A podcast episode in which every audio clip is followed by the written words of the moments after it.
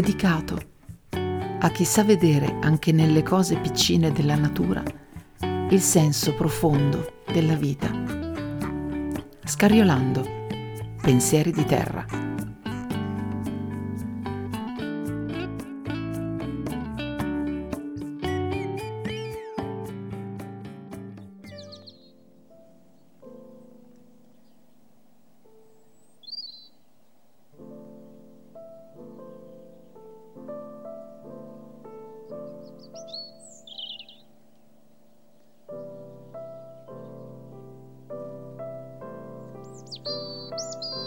Gli alberi hanno radici profonde che li ancorano alla terra. Sono il riparo, la casa per diverse creature.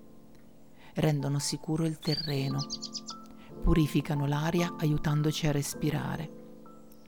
Con il loro apparato radicale che li connette gli uni con gli altri, come autostrade naturali poste sotto la terra, ci insegnano il concetto di collaborazione e di fraternità restano fissi nella loro posizione, ma si ergono verso l'alto, come a sfidare la luce, l'equilibrio e le tirannie. Per tutte queste ragioni gli alberi assunsero un ruolo simbolico. Divennero non solo alberi, ma alberi della libertà.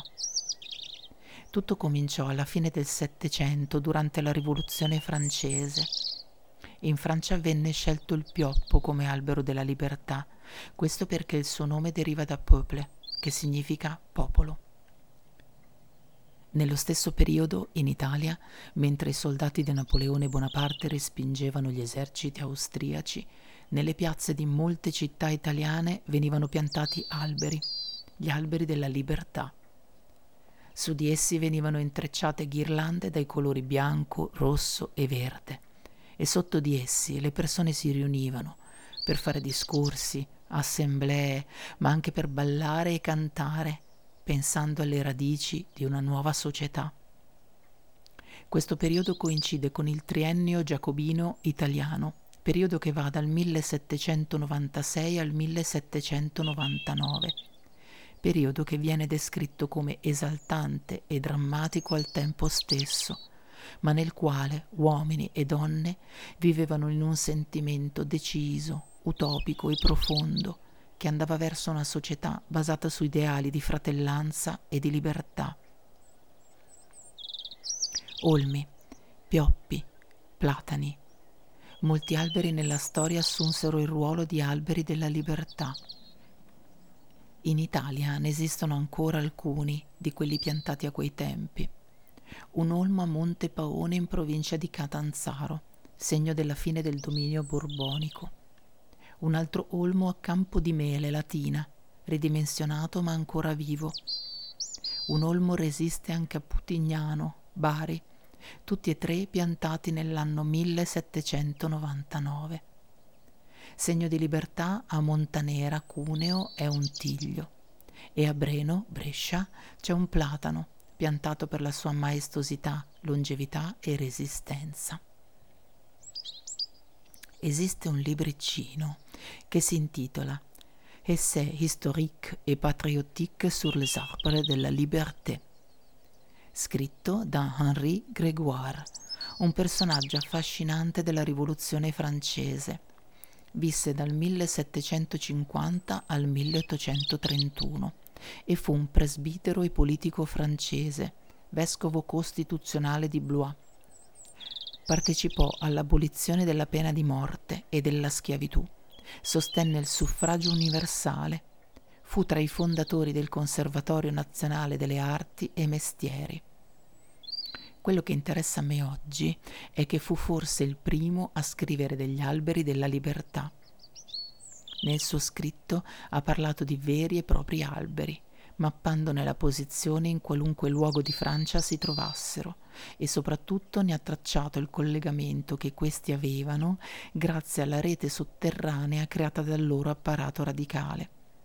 Ha raccontato anche di come questi alberi siano stati segati, sventrati, bruciati, proprio perché diventati simbolo di resistenza e di libertà Nel suo libricino, Grégoire definisce alcune caratteristiche che devono avere questi alberi maestosi e sani. 1. Essere abbastanza forte per resistere al clima più freddo, altrimenti un inverno rigido basterebbe a farlo scomparire dal suolo della Repubblica. 2. Essere scelto tra gli alberi di prima grandezza e che vanno da 80 a 130 piedi perché la forza e la magnificenza di un albero ispira una sensazione di rispetto che è naturalmente legata all'oggetto di cui è simbolo. 3. La sua circonferenza deve occupare una certa estensione di terreno. 4. L'estensione della sua ombreggiatura deve essere tale che i cittadini trovino riparo dalle piogge e dal calore sotto i suoi rami ospitali. 5 deve essere di lunga vita e se non può essere eterno, almeno venga scelto tra le piante la cui vita possa durare per secoli. 6. Bisogna infine che sia in grado di crescere in solitudine in tutte le regioni della Repubblica. E in ultimo definisce la quercia come albero della libertà per eccellenza. E in effetti se cerchiamo a tutt'oggi il significato e il simbolismo legato a quest'albero della quercia, si dice che è il simbolo della vita, della forza tranquilla, della virilità e del valore militare. È l'archetipo di tutti gli alberi, il piedistallo della volta celeste, l'asse del mondo, gigante, vegetale, caro e sacro a tutti i popoli per la sua possanza e maestà incomparabile. C'è una leggenda che racconta questo. Tanto tempo fa, quando ancora era cosa comune incontrare per strada il Signore Dio, un giorno il diavolo Mogio Mogio si recò da lui. Fattosi coraggio, gli rivolse rispettosamente la parola tu, o oh Signore, sei il padrone di tutto l'universo, mentre io, povero diavolo, non posseggo nulla in questo mondo. Ti prego pertanto di concedermi la potestà su una minima parte del creato. Ed io di rimando. Cosa desidereresti avere? E il diavolo. Il potere su boschi e foreste. Ed io decretò. Così avvenga il potere su boschi e foreste ti apparterrà quando questi d'inverno saranno senza fogliame. Tornerà a me, invece, nelle altre stagioni, quando gli alberi saranno coperti di foglie. Saputa la notizia dell'avvenuto patto, tutti gli alberi del bosco cominciarono a preoccuparsi, finché l'inquietudine si trasformò in agitazione il carpino, il tiglio, il platano, il faggio, l'olmo, l'acero si chiedevano avviliti. Cosa possiamo fare? A noi le foglie cadono proprio in autunno. Finché al faggio venne l'idea di consultare la quercia, l'albero saggio tra i saggi. Quando sentì la storia del patto, la quercia rifletté gravemente e alla fine sentenziò. Faremo così, cari amici. Io tenterò di trattenere sui rami le foglie secche finché a voi non saranno spuntate le nuove. In tal modo il demonio non potrà avere il dominio su nessuno di noi. Così avvenne e il diavolo fu beffato. Da allora la savia quercia trattiene il fogliame secco per tutto l'inverno, finché in primavera su almeno un cespuglio spuntano le prime foglie verdi. E c'è una canzone di Georges Brassens, ripresa anche da Fabrizio De André, che si intitola Morire per delle idee. Vi consiglio di andare ad ascoltarle, sia nella versione originale che in quella ripresa da De André.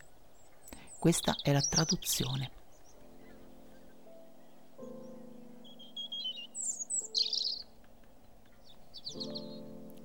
Morire per delle idee, l'idea affascinante per poco io morivo senza averla mai avuta, perché chi ce l'aveva, una folla di gente, gridando viva la morte, proprio addosso mi è caduta. Mi avevano convinto e la mia musa insolente, abiurando i suoi errori, aderì alla loro fede, dicendomi peraltro in separata sede, moriamo per delle idee, vabbè, ma di morte lenta, vabbè, ma di morte lenta. Approfittando di non essere fragilissimi di cuore, andiamo all'altro mondo bighellonando un poco, perché forzando il passo succede che si muore per delle idee che non han più corso il giorno dopo. Ora, se c'è una cosa amara, desolante, è quella di capire all'ultimo momento che l'idea giusta era un'altra, un altro il movimento. Moriamo per delle idee, vabbè, ma di morte lenta. Vabbè, ma di morte lenta. Gli apostoli di turno che apprezzano il martirio lo predicano spesso per 90 anni almeno. Morire per delle idee, sarà il caso di dirlo, è il loro scopo di vivere, non sanno farne a meno. E sotto ogni bandiera li vediamo superare il buon Matusalemme nella longevità. Per conto mio, si dicono in tutta intimità, moriamo per delle idee, vabbè, ma di morte lenta ma di morte lenta. E chi va poi cercando verità meno fittizie, ogni tipo di setta offre moventi originali e la scelta è imbarazzante per le vittime novizie. Morire per delle idee è molto bello, ma per quali? E il vecchio che si porta già i fiori sulla tomba, vedendole venire dietro il grande stendardo, pensa, speriamo bene che arrivino in ritardo. Moriamo per delle idee, vabbè, ma di morte lenta, ma di morte lenta. E voi, gli sputa fuoco, e voi, nuovi santi, crepate pure per primi, noi vi cediamo il passo. Però per cortesia lasciate vivere gli altri. La vita è grosso modo il loro unico lusso, tanto più che la carogna è già abbastanza attenta. Non c'è nessun bisogno di reggerle la falce Basta con le garrote in nome della pace. Moriamo per delle idee, vabbè, ma di morte lenta. Vabbè, ma di morte lenta.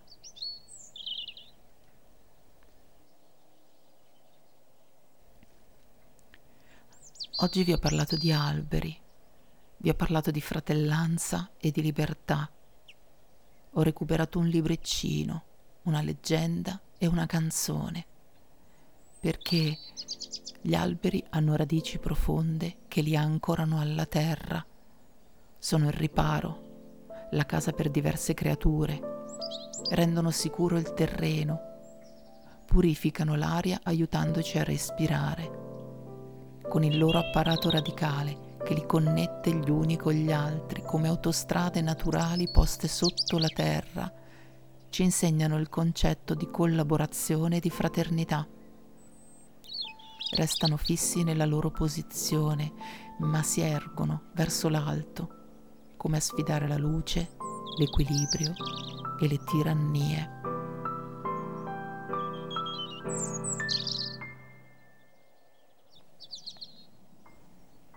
A chi li taglia, li brucia, li sventra, io chiedo, chissà cosa mai vi faranno gli alberi.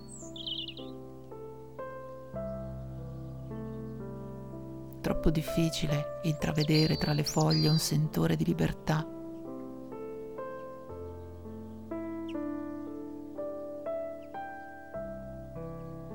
Voglio essere un albero, voglio essere libera, voglio fare come la quercia.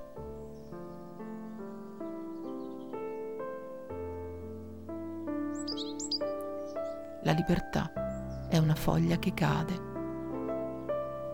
esattamente dove non aveva pensato.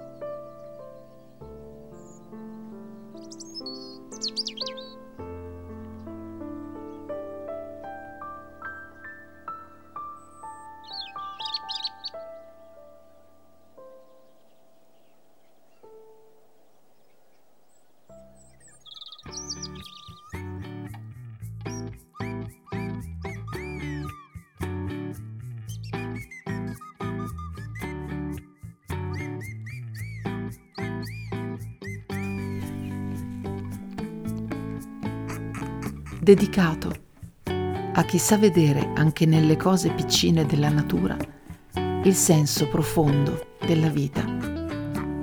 Scariolando, pensieri di terra. vi aspetta con grazia alla prossima puntata.